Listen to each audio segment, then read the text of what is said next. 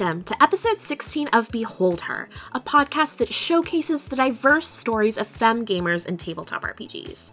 I'm your host, Lisa Penrose, and this episode is all about femme small businesses. The holidays are soon upon us, and with folks seeking gifts for their tabletop-loving friends, I wanted to spotlight some amazing femmes making amazing things your friends and family will love. First up, we have Friday Elliott, whose synesthesia allows her to literally taste words and ideas, which she uses to blend delicious nerd-inspired teas at Friday Afternoon Tea. Then we chat with Paola Harris of Paola's Pixels, a shop with tabletop-themed pins, patches, clothing, accessories, and much more, all in an adorably fresh aesthetic. Finally, we hear from illustrator Rocket Orca, aka Amber Sager, in an audio story about how tabletop unleashed all the possibilities of life. This episode's audio story is brought to you by The Gallant Goblin. The Gallant Goblin is a review channel on YouTube for all manner of T T R P G products, from minis to dice to adventures. They specialize in high-quality and efficient videos and are known for their full three hundred sixty degree turntable looks at full sets of miniatures. Check them out at youtube.com slash thegallantgoblin or gallant goblin dot com to make an informed decision when buying your next set of loot. All right, story time. Friday Elliott is the queen of flavor behind Friday Afternoon Tea in Seattle, Washington. Friday literally tastes words and ideas, and she uses this superpower to craft teas inspired by every fandom, from T V to literature to dinosaurs to our favorite here on Behold Her, tabletop, although dinosaurs is a close second. Friday, I'm so excited to chat with you today. Yes, thank you, Lisa. I'm excited to be here. So we are going to chat a whole bunch about tea, but we'll start with some tabletop. Did I get tabletop? Uh, I, I regret attempting that pun. I'm mad at myself now. It was beautiful. Uh, so tell me, what is your tabletop origin story? Where did you first get introduced to the hobby? Mm, well, I grew up uh, basically on a commune in the woods, raised by a bunch of hippies, and my uh, my older cousins were really, really into everything fantasy. Um, so they're about, you know, five, ten years older than myself. And so I was raised around a whole bunch of tween boys who were really into like Magic the Gathering, really into Dungeons and Dragons, all of that. And I remember being so fascinated by every single thing that they did. And I wanted to be just like them. And they said, oh, you're, you know, you're a baby. You can't play with us. And that just really added to the mystique of tabletop for me. Being told you can't do this. I was like, oh, I'm gonna though. So uh, I grew up definitely very interested in Dungeons and Dragons specifically. Um, and yeah, just kind of really always loved the creative side of it. And the, the idea that you can just take a pen and a paper and just make an entire world with as complex of a story as you want to. And that there are rules, but also you are in control of those rules. Do you remember when, when did you eventually get to actually do the thing? Oh yeah. Uh, gosh. Honestly, it wasn't until after high school. It was a long time. Um, I just kind of observed, and then I was I was busy trying to become a huge Broadway star for like most of my childhood, and uh, so I didn't really get into into actually playing until I think I was about seventeen, and I graduated high school, and a lot of my friends were just kind of bunch of nerds that I met around the U District in Seattle here. And uh, this uh, woman I was dating lived in a house of people who were so into Dungeons and Dragons and uh, Warhammer. And so I'd come over to see my girlfriend, and her friends are all playing all these games. And eventually they said, hey, do you want to play with us? Like, heck yes. So I started playing pretty regularly with them. Unfortunately, that was kind of a negative experience. They were they were not uh, wanting to play in a style that was fun for me. Um, it was they were very, very serious. Um, and very goal-oriented in their playing, and uh, they didn't really enjoy taking breaks to to goof off and chat with each other. They wanted to like stay all in character, completely driving the story and only the story, and um, that was a less fun play style for me, so I quit playing role-playing games again until honestly just last year. So I, I tend to go through like ten, fifteen year gaps between playing, but I think I'm in in this time around. I'm starting to really have fun. What was it about role-playing games and that first experience you had that didn't completely turn you off, that made you open to trying the hobby again? Gosh, um, it's almost impossible to entirely turn me off to anything. I want to do everything in the world. Uh, and I, I think I'm just one of those people who's naturally inclined to believe that every interaction with uh, a concept, with a hobby, with a, a medium is completely variable and depends on the the context and the situation. So like, I, I don't think that I'm the kind of person who, who has a bad experience and then that's it forever. I've decided it can never be a good time ever again. I think I just needed to take some space and realize what it was that I didn't enjoy, and to see some examples of how it could be done in a way that was more enjoyable for me. And definitely, um, raising a kid who is a huge nerd and really into specifically D and D has been helpful, because when you see when you see your child who you adore getting really, really into a hobby, uh, it's so much easier to to then say, oh, okay, maybe this is for me again after all. Like, someone in my own household is into this and my friends are into this, so maybe it can be done in a way that I'll really enjoy, and it's time to check that out again. Well, I'm personally, just as your friend, really excited. You kind of kept your, your heart open to tabletop. So you told us a little bit about a, the play style that didn't really mesh with you. What would you say is your play style? Well, I think I'm still learning that. I'm still figuring it out. Um, I've been kind of playing around with different different systems. Um, Dungeons and Dragons itself, I know, has gone through a lot of generations with a lot of changes. So I'm kind of um, educating myself about, like, what is five E, because it's certainly different from when I was playing when I was seventeen years old. The the mechanics of it really interest me. I find that I really like all the kind of crunchy dice rolling and the math of it all. Um, I enjoy being told, okay, now add these numbers together and roll this thing and add that to this different, you know, bonus or whatever. The math part is so fun. And I know that's not, I feel like that's not a popular opinion in my, in my uh, social circles, but I love that part of it. Uh, if anyone doubted that you were a nerd, here are your credentials right there. Yeah. Like, I like the storytelling side too, but I'm a lot more comfortable and um, I find a lot more enjoyable, honestly, uh, crunching numbers and then letting that say, okay, here's what's going to happen. And it's it's almost like a like a prompt, like a storytelling prompt. And and so I, I'm discovering how to use number crunching to create an interesting story, and kind of the intersection between storytelling and random generation, I think is very fun. Yeah, absolutely. I mean, there are definitely games out there that are more freeform, where it is like truly just narrative, and that can be really fun, but then also challenging for some people mm-hmm. to just kind of pull something completely out of the ether. So mm-hmm. like you mentioned, those roles giving you prompts and something to go off of is really mm-hmm. fun. Definitely. Yeah, I definitely, um, when I started to kind of get back into the hobby a little bit, I started with G M-less uh, story games, because my, my partner is really into story games. And for his birthday a few years ago, he said, I want to go to this story game meetup in Capitol Hill. And so we went, and it was really fun. I was like, oh, this is completely different. Totally different. No dice involved at all, and no G M. And you just go around and you just collaborate on creating a story. And I kind of adore that approach, because it's it's playing pretend, it's playing dress up for grownups in a way that I think is so pure and wonderful. And then, you know, started doing games that actually involve any dice rolling at all. And I was like, oh, I also really, really like this. So I think I'm discovering that I like a lot of different kinds of gaming, and I'm I'm still figuring out what is my ideal system, my ideal play style. But right now I'm having an awful lot of fun just goofing off, playing around, and trying a lot of different things. Yeah. Do you have favorite G M G M-less games, or just favorite non-D and D games that you've tried?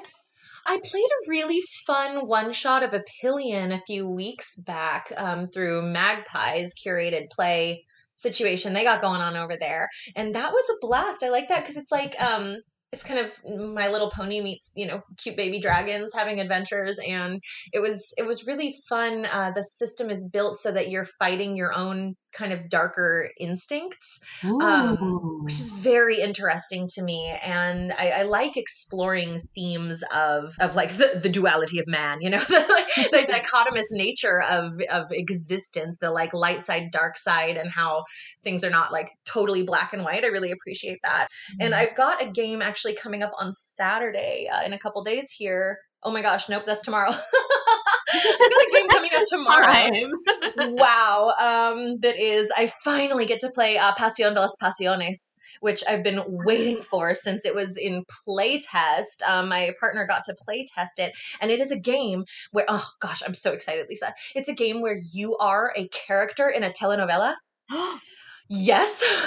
And oh my gosh. And it's my understanding, I haven't played it yet, so I'm not one hundred percent sure of the mechanics, but it's my understanding that when it's your turn, you are some like character archetype from a novella. So you might be like El Camelo, right? The the twin, or you might be like uh, Empleadora, like the, the main. Playing off tropes and archetypes. Oh my gosh. It's, that's totally what the whole game is built around. And it's designed to be really over the top, really dramatic. And, and everyone whose turn it is not is the audience watching at home.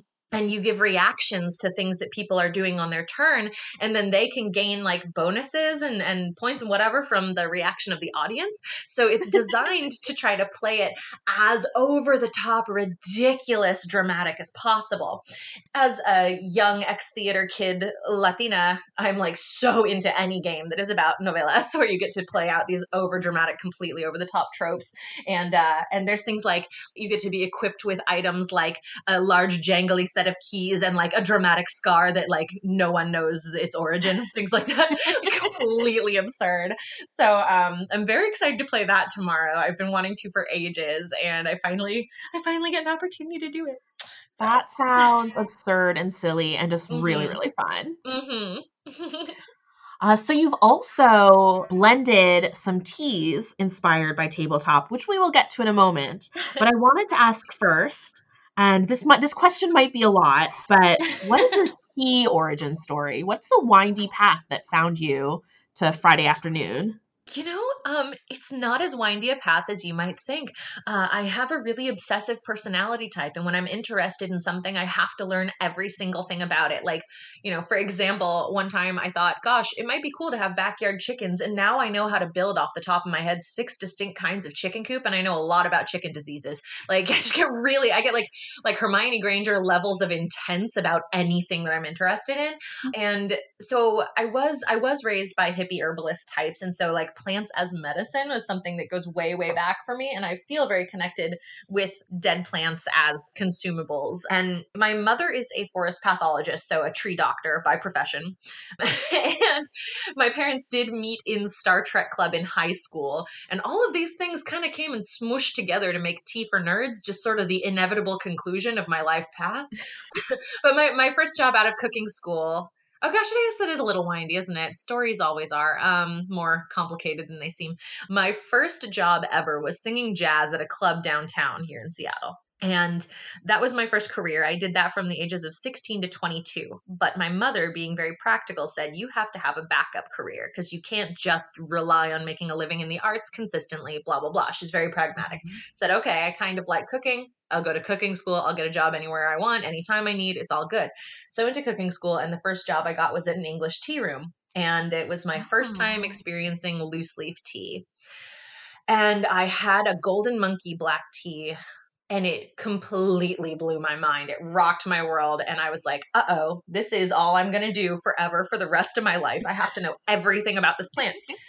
So pretty much I had one good tea one time and then made a career out of it. So it's I was I was uh, seventeen years old at the time, and I, I had this one beautiful black tea, and that's all I have done uh, with my entire life. I'm turning thirty-four next week, and this is all I've done with my life.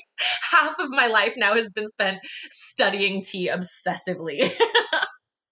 So yeah, Tea for Nerds kind of came from growing up, going to Star Trek conventions and all, and uh, and having a deep love of tea, and then realizing that um, my ability to taste words and ideas and translate them into flavors that other people can then also experience, that, you know, that there was a market for that.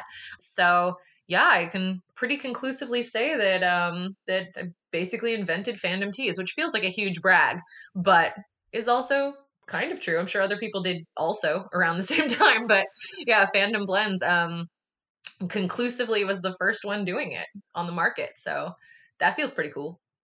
That is very cool. So what would you say is your approach to sourcing and blending teas? Oof. Well, the approach to sourcing absolutely stems from my uh, from my very passionate farm kid um, hippie ideals, I definitely go as much as I can farm direct, and every single farm that we work with, whether it's direct or through an importer, I make sure is vetted for uh, both social and environmental ethics before I'll even work with them.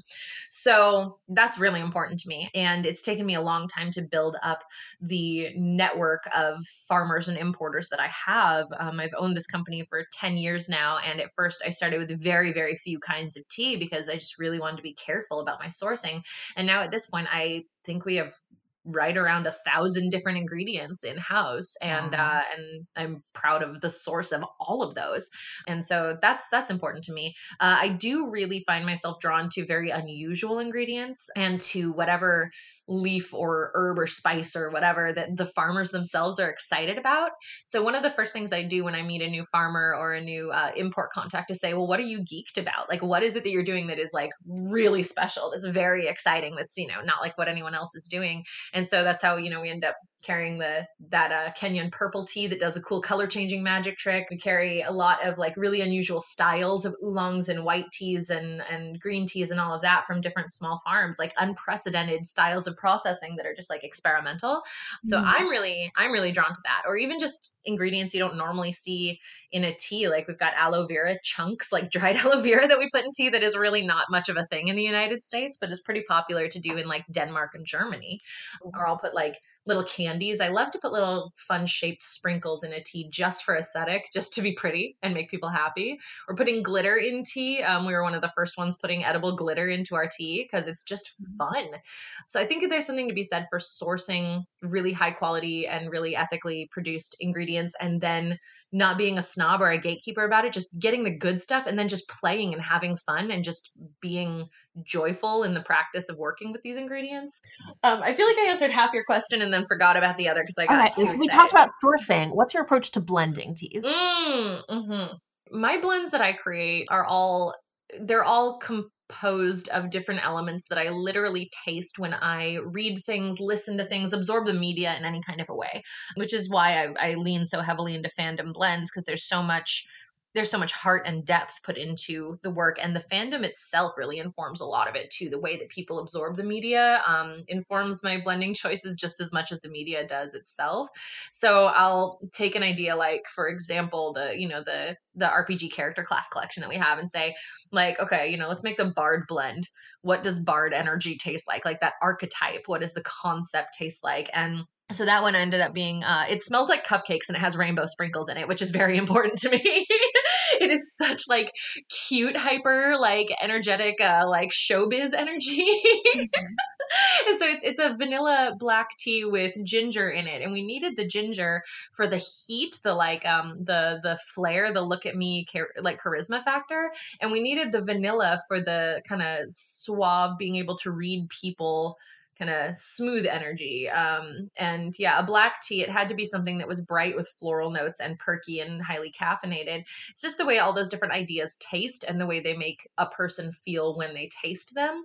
And it's a little difficult to to explain how I get from place to place because it just, the way that my brain is structured, because my brain chemistry, just an idea literally is a flavor. It just is. And so it's not so much I'm, you know, inventing things as I'm reverse engineering a recipe that already exists in my brain mouth and applying it to leaves and spices so other people can taste it too. So yeah, I just kind of do my best. For folks who are listening who are not already familiar mm. with Friday Afternoon Tea, you have a particular type of synesthesia. Uh, yeah. That allows you to to taste words and ideas. Exactly. It's called lexical gustatory synesthesia. And that means I, I do literally taste words and ideas. That's how my brain processes that information, is through the medium of taste. Um, I also have audio tactile synesthesia, which means I literally feel sound as tactile sensation, like very specific tactile sensation, and mirror touch synesthesia, which means that I feel everything I see as though it's happening to my own person. So all of those just kind of are. And um, it's not terribly uncommon.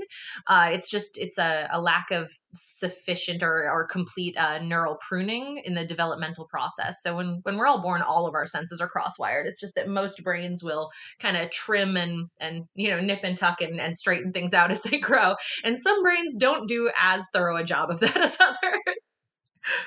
So you mentioned that you have been blending teas, working in teas for half your life at this point. Yes. What have you learned since that first cup of tea that you had at the English tea room? Oh my gosh. What haven't I learned? It's that's a that's a long question to answer. I've learned primarily I've learned a lot about um, what kind of tea experience I want to to offer and to foster in people. There are a lot of different ways to take tea. I'm a strong believer that tea is a beverage that is about connection. Uh, I think that in my industry, there's a lot of gatekeeping and a lot of um, a lot of really intimidating kind of, if you don't brew your tea exactly such and such a way, then you don't know what you're doing.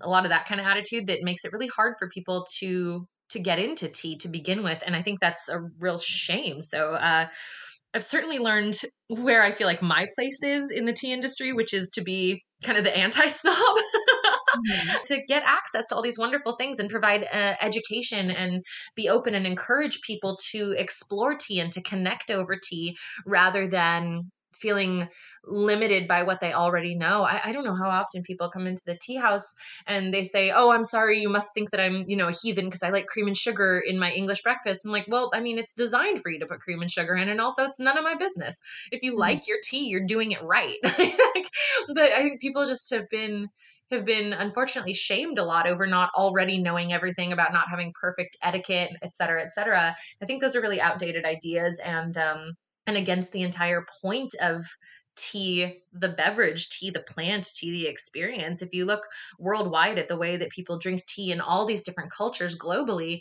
you see it really, the root of it comes back to to social closeness. And, uh, you know, I think honestly, the root of etiquette is in empathy as well. So when people get hung up on etiquette being a certain specific way, I think they're missing the point.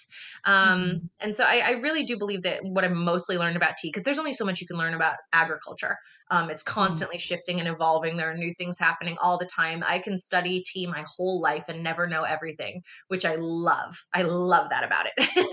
But I think the main point of it is that sense of connection, either with yourself or with other people.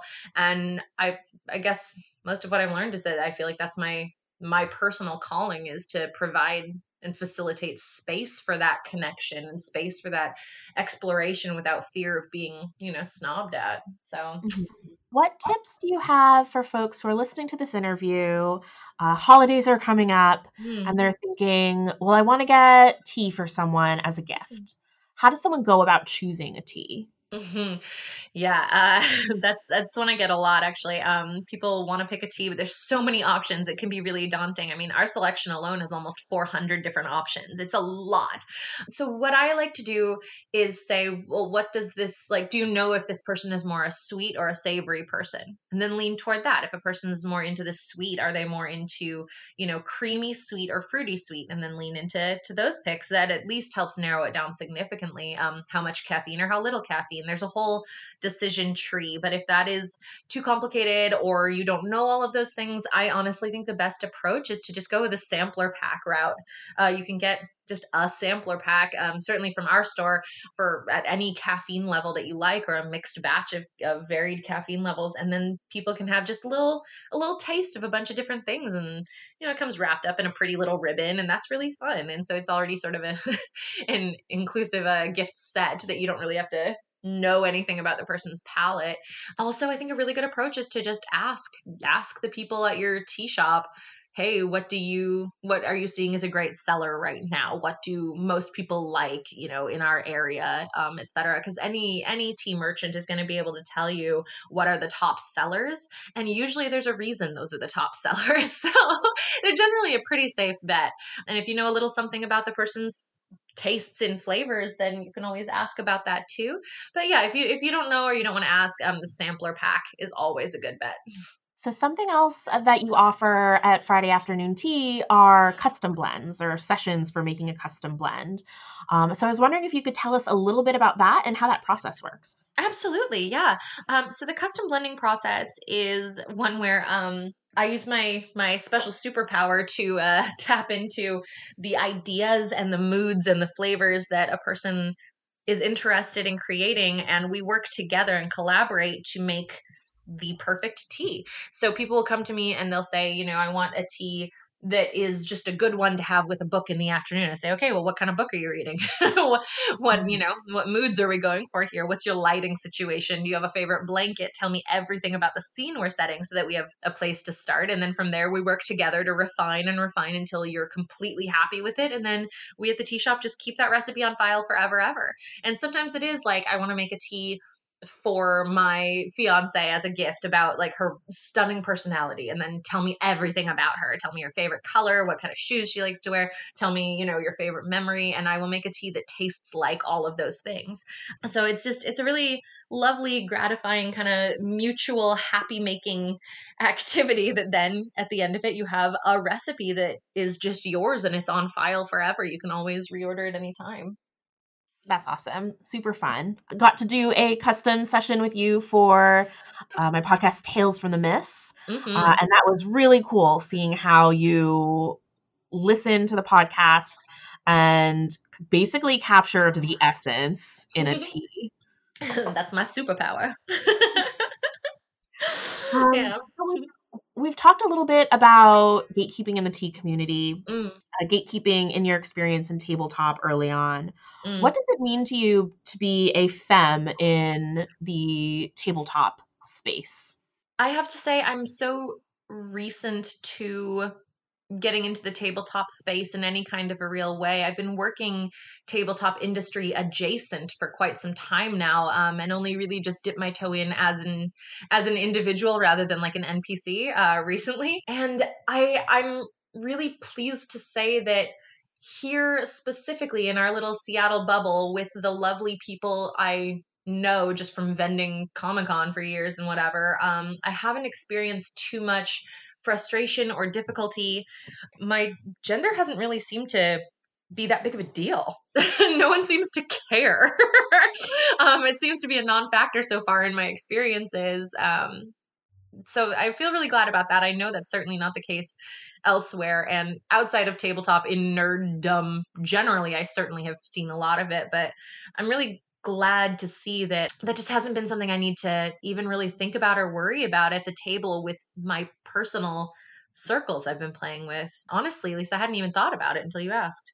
Oh, well, so that's, that's always nice. Lovely to hear. And honestly, every any answer is valid. I think a big part of what I love about this podcast is I ask that question of, I think, pretty much everyone I interview, and the stories really vary. They're mm-hmm. really diverse, just in the way we are as individual people.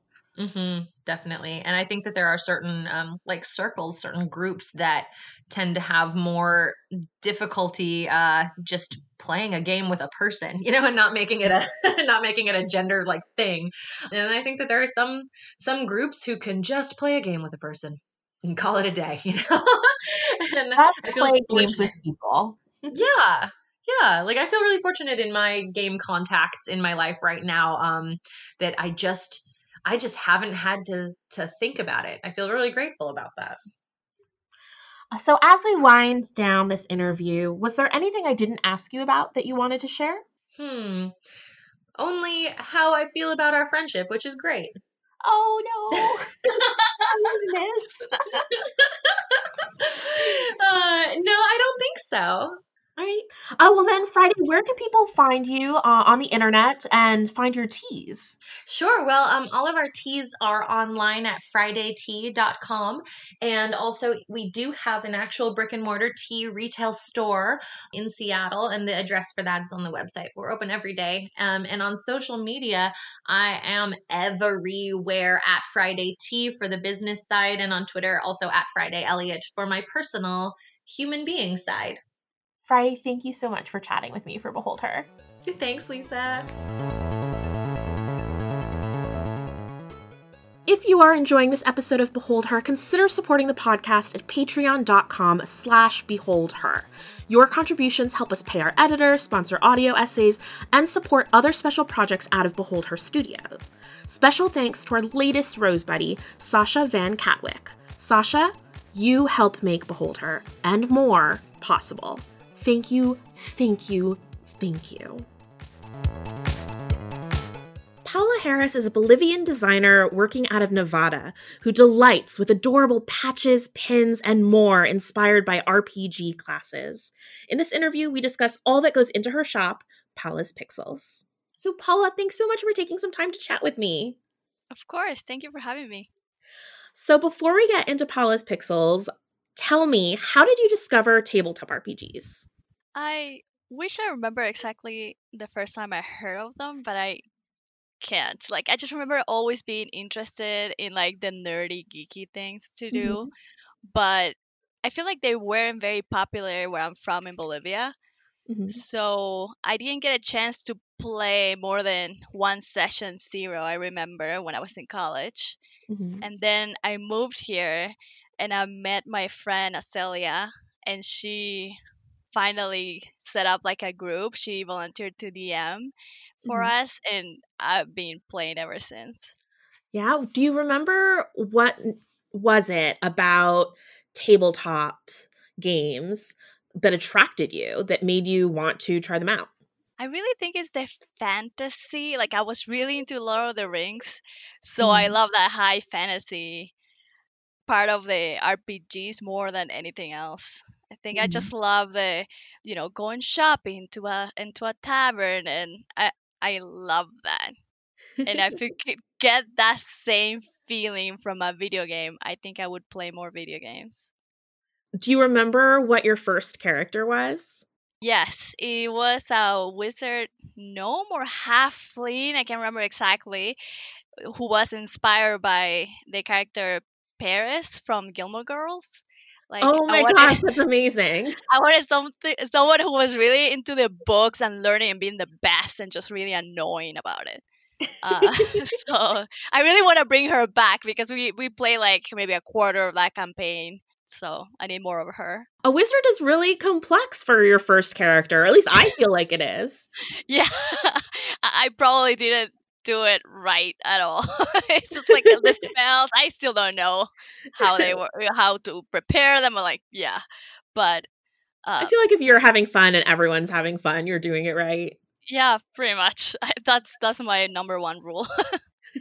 So how did you shift from starting to play tabletop R P Gs or uh, later in life to designing tabletop R P G themed merchandise through Paola's Pixels? I think have to blame the Adventure Zone for that because I don't know if you remember, I think it was two thousand seventeen, they released the enamel pins for the Adventure Zone. And I've never seen enamel pins that interested me before. So I was like, oh, this is cool. I could make my own. So I decided to design some Adventure Zone pins. And people were really into it. But I knew the McElroys weren't okay with people selling merch, you know, of their, yeah. of their show. So I decided to just design some general tabletop R P G inspire pins to sell, and that was like my first pin that I put in my store was it let's do some damage pin. And from then I realized, oh my gosh, people like this, so I, I just expanded from then. Oh. That's awesome. Um do you remember what was your first collection? Well, the first collection, like complete collection that I did the Kickstarter for was the Class Classics, which was pretty much, I started with the magic missile. I was like, okay, that's like the wizard thing, magic mm-hmm. missile. And then I thought, what would be the the warlock thing is Eldritch Blast, and then what would be, you know, the monk thing would be Flurry of Blows. You know, I just went mm-hmm. for all the classes and I picked something that was classic to them, and that was my first like full collection, and it was a huge success on Kickstarter, so that kept me really busy for a while. Were those the ones that were sort of that like green and blue and yellow color? Yes, yes. Oh, yes. That's how I heard of you as well. Those pins were so gorgeous. Oh, uh, thank you. So when you come up with these concepts, you're going to do like a magic missile pin. What exactly is your design approach? Where do you find inspiration for how that design is going to look? I always start with going to Dribbble. Like, I love that website to see... just get the general aesthetic inspiration pretty much. And I always like to think, what is no one else doing in, you know, the R P G field, mm-hmm. because I would hate to design something that someone else has done already. Yeah. Like, so my goal is always to, like, why is no one else doing, and what's the aesthetic that I want to go with?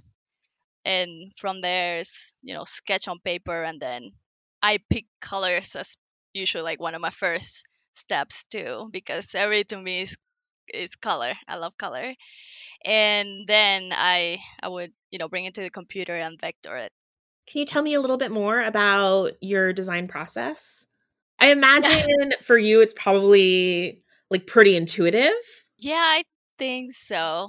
I think a, a huge part is picking the colors that speak to me. Like for that Class Classics first collection that I had, I was like, okay, they're all going to be these four colors or something mm-hmm. close, because I like everything, especially if it's a collection, to be cohesive. Mm-hmm. So I don't like everything to be, I think that's the easiest way to make something look well designed is to have like a color story.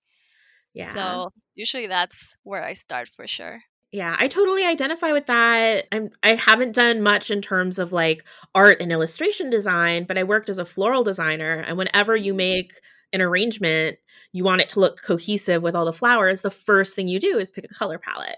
That's awesome. I've never really thought of that, you know, like picking flowers.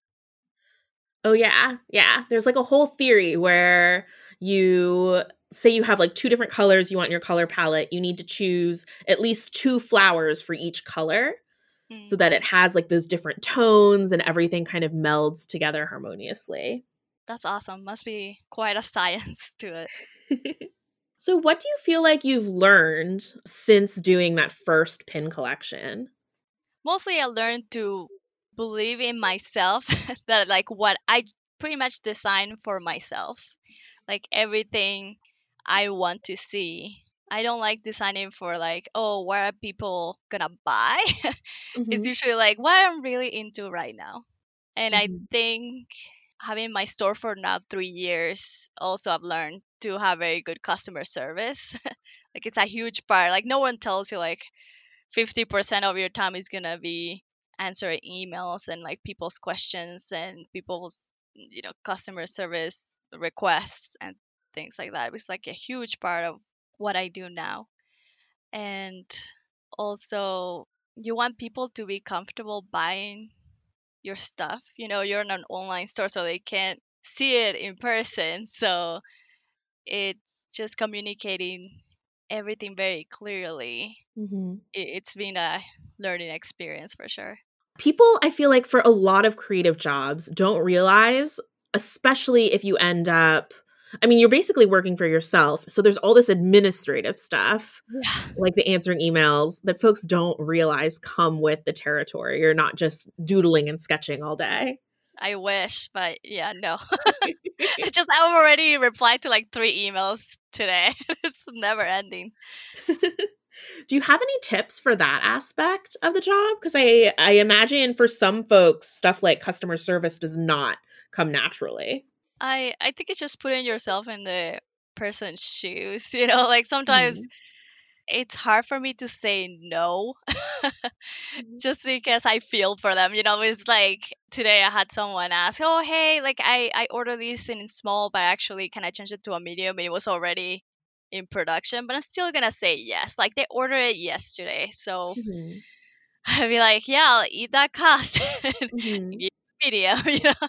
And it's just, I don't know. I just want people to have a good time buying from me, mm-hmm. and I think it's just a huge part of what makes makes a successful store. Like you want people to trust you, and also I love getting feedback for, you know, like the fit of my shirts and doing something about that. Like it, a huge part of my journey to like making apparel has been li- listening to people who told me, you know, like, oh, I I want to buy this, but it, like it's not in my size. It's like, okay, so I'm scrambling to find something that will fit everybody. You know, I just listen to everybody who gives you feedback. Yeah, it sounds like you can really learn a lot just through listening. Yeah, that is true. I love making everybody happy. So, that's why I have so much work. Do you have like a favorite individual item that you've produced in a collection or put up in your shop, pins or patches or any of the many other things that you have? I think this is a lot of people's favorite, and it's the the alchemist pattern that I have in my shop. Like, I put it on everything. It's on a, on joggers, on leggings, on skirts, on the button-ups, on I put it on masks, and it's just it's my favorite. It's the one that I designed for my alchemist character that I had, and I think you can tell that I designed it with a character in mind because it's very specific, but like people love it. Like when you design something that you really like, you know, I think people really see that. So that pattern specifically my favorite. Mm-hmm. And I'm getting samples of that pattern on a skirt that's going to be like midi length, so a little bit long. Mm-hmm. And I can't wait to get it because I think that's going to be my favorite thing. I love hearing you talking about your designs and your products because listening to you, I can tell you're very passionate about them and you design through passion and that that shows. Yeah, I mean, I hope that shows because I really design everything for myself, pretty much. Uh, so I hate designing something that I'm not into. So you mentioned on Twitter that you've just shifted to working for yourself full-time. Congratulations. Thank you. Is there anything special on the horizon with this shift? Anything you're working on? Um, yeah, I'm going to focus on my Patreon a lot more because I kind of had it. Right now it's a sticker club, so people can sign up and they get a sticker for that month, but I had to change it so it wasn't monthly because I couldn't keep up with everything and a full-time job and doing like monthly stickers. But I want to go back to doing it monthly now that I, in theory, I have the time. And then my next step is to add a pin club to the Patreon. So it, and it's just it takes so much work because I have to design and produce everything pretty much a month in advance because the production takes a month. Mm-hmm. So, but I, I think I can do it. I'm so excited. I just need to believe they're gonna have an idea every month, you know, something worth putting in a pin every month, and that people will want to get it, you know, like that's also need that to happen. I mean, all uh, of your pin designs are just so tight. They're like really, really good. I mean, you mentioned, you just mentioned like the production time is way longer than I think people might realize. Are there other aspects of making enamel pins that you feel like people don't know or don't fully appreciate? I think the amount of detail that you have to, because you can think of, oh, I like this, I'm going to make it into a pin, and you design it. And then you realize, oh, it has to be at least one point of, you know, thickness for this outline. Mm-hmm. And so it prints clearly. And then so it has to be this size. And then, oh, and it can't have open spaces because that would be see-through, you know, on the mm-hmm. pin. And that's not really the look I'm going for. And then you have to think, oh, and then what's the perfect color? And you have to pick it from the Pantone colors, so it's better if you have like a Pantone book so you can, because sometimes you pick a color in the screen and then they print it and it's like, oh, that's totally not the color I wanted. So I finally bought a Pantone book so I can actually see it in person. It's so dreamy, all those colors. Yeah, I love it. But sometimes you're like, oh, I want this very bright blue, and it's like that doesn't exist, you know. Mm-hmm. uh, so it, it's a lot of tweaking little things. I sometimes I record my screen when I'm like vectoring pins, and it's like the amount of time I'm just like moving something a little bit this way, a little bit that way, and something just so there is no holes like in the mm-hmm. in the metal.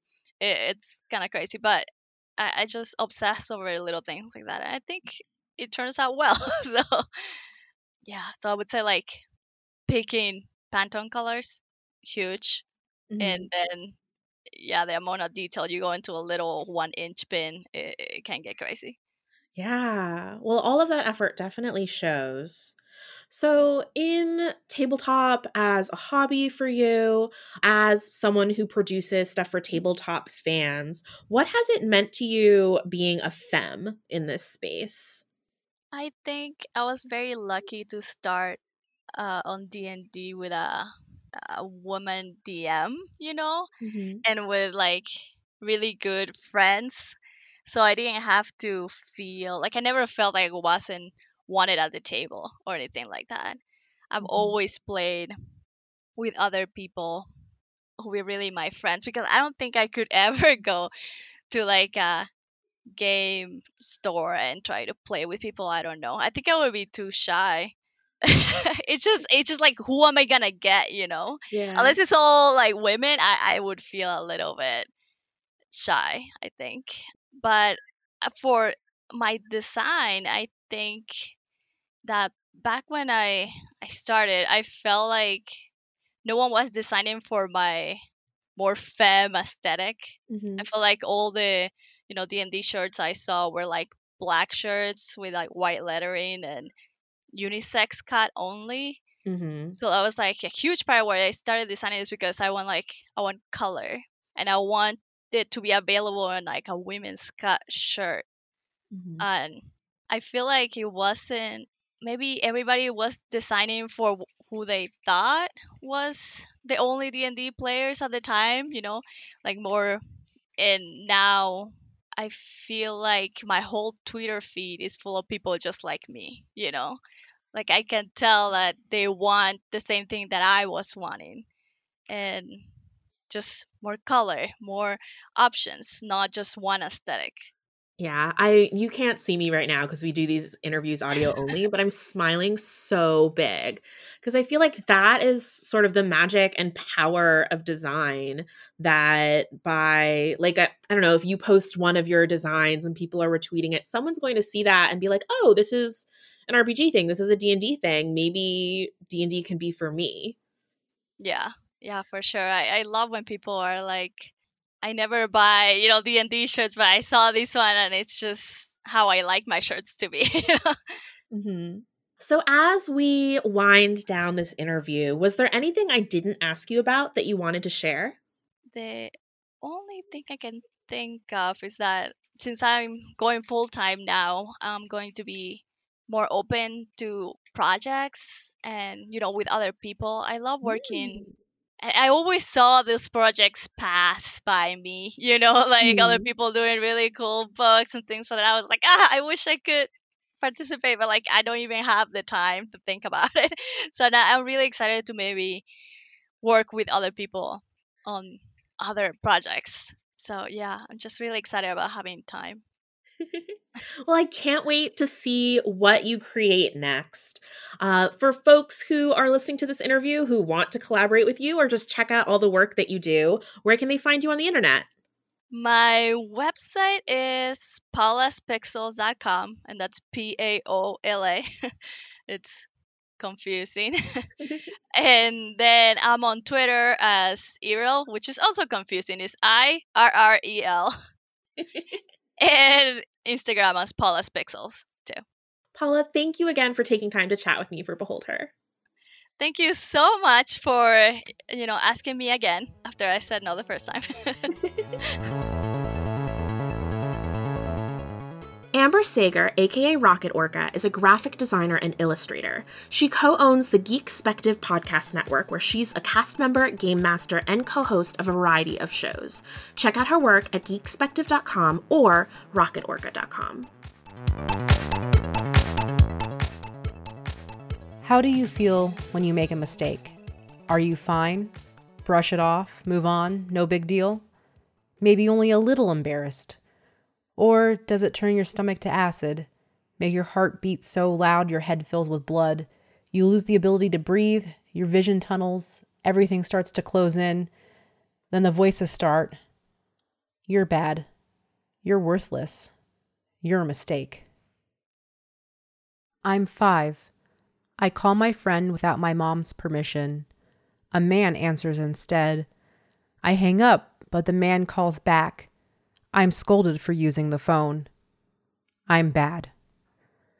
I'm twelve. I get called on to read out loud from our science text. I wasn't prepared.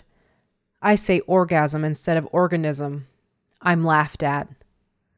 God, I'm worthless. I'm twenty-two. I'm put on the spot during a convention D and D game with strangers. I'm asked to describe what my spell looks like. Everyone's waiting. I start to tear up. Afterwards, I throw up. This was a mistake. Why did I do this? Growing up in my house was like walking through a death trap dungeon where every pitfall or ambush dealt psychic damage. In one corner, I had a father with obsessive-compulsive disorder, bipolar two, and general anxiety. In the other corner, I had a mother who was incredibly religious. She always knew better and wasn't shy about letting you know. Clean up, Dad's coming home. Be quiet. Sit up straight. Watch your mouth. That dress is unflattering. Be modest. God's watching. I'll give you something to cry about. Have you showered? You're too loud. You look like a tomato. This type of feedback was a constant flurry of blows that shaped my brain and trained it to always be thinking about how others perceive me. My father was a man who could not control his emotions. He'd fly off the handle at what we thought were superficial issues, especially if it involved any sort of cleanliness. How we dressed and how we kept our belongings were under constant scrutiny. Once, I left books scattered everywhere in the house. He came home and, in a rage, burned them all. My mother lived to tease. She picked fun at us here and there in what I'm sure she thought was a playful manner, but as a child, it came across as mocking, most notably my speech. I get excited and talk way too fast. My slurred words would be said back to me with a laugh. Church was awful because everyone knew everyone's business. I heard the gossip between the church moms, the intimate details of people's lives listed out like symptoms to be diagnosed. I kept to myself as much as possible to prevent my personality, behaviors, and habits from ending up on the operating table like so many others. Throughout my childhood, I did not want to be heard, and I most definitely did not want to be seen. The experiences with my father and my mother, combined with not being allowed to have friends outside of our religion, pushed me into a space where I was mostly left alone with my imagination. Reading was my number one escape. I'd make secret hideaways behind couches, nested in blankets, snuggled with a stuffed animal or two, and learn about Laura's travels west with her family, mentally designing my own calico Sunday dress and wishing I could live in a little house on the prairie. I'd make elaborate inventory lists of what I would need in order to live in the woods, like Sam in my side of the mountain. I'd even draw maps of forests and the best places to set up camp, hunt, or fish. I'd take walks along the creek by our house, jumping from one side to the other, pretending I was entering new worlds. I'd wish I had a friend like Leslie from Bridge to Terabithia and wondered how I would feel if I lost her.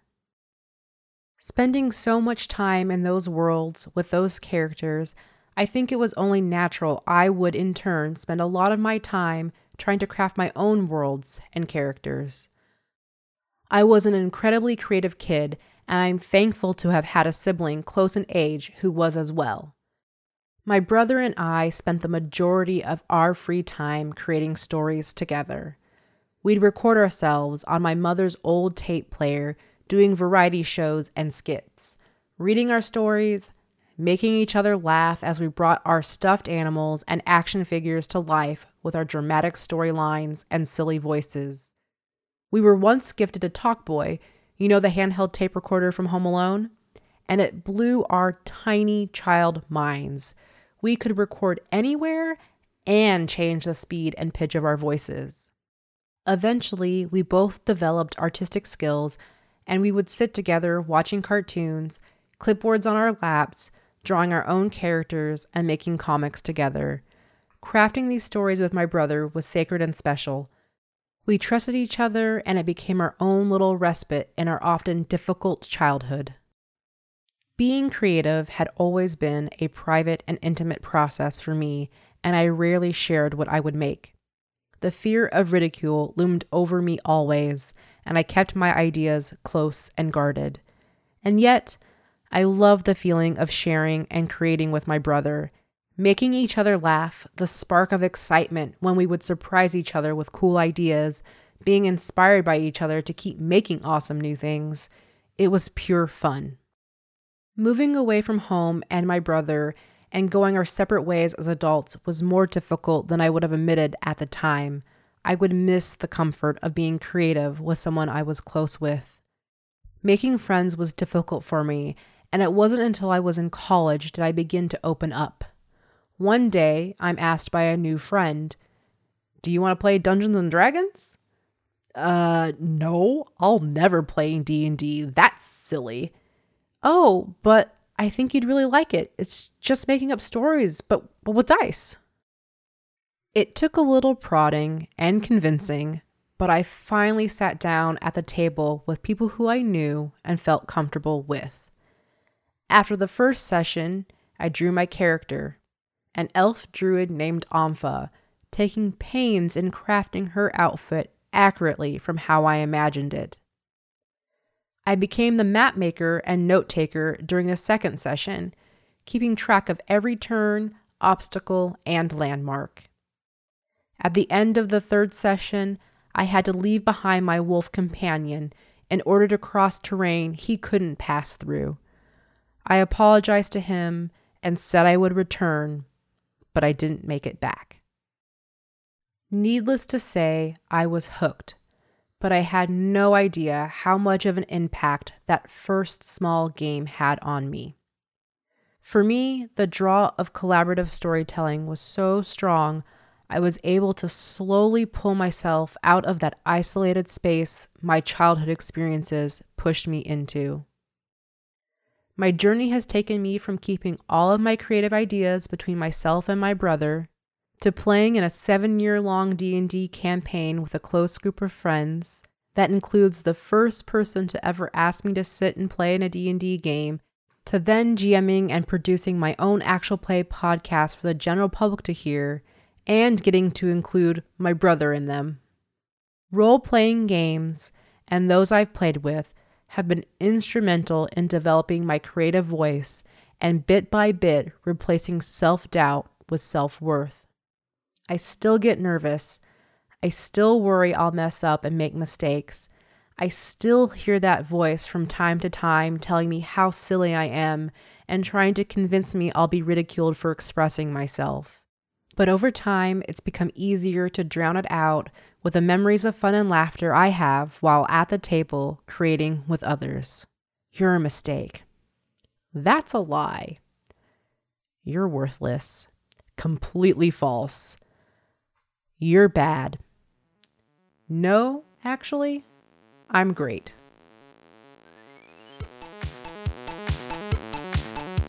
If you want to hear more from Amber, check out the variety of shows she co-hosts, including Tabletop Babble, Shapeshift, Red Mage, Blue Mage, and The Warren of Petal Grove.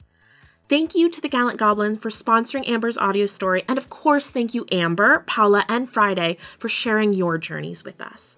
Remember, if you love hearing these stories from femme gamers, you can help make Behold Her happen by supporting patreon dot com slash behold her. Hope to see you there!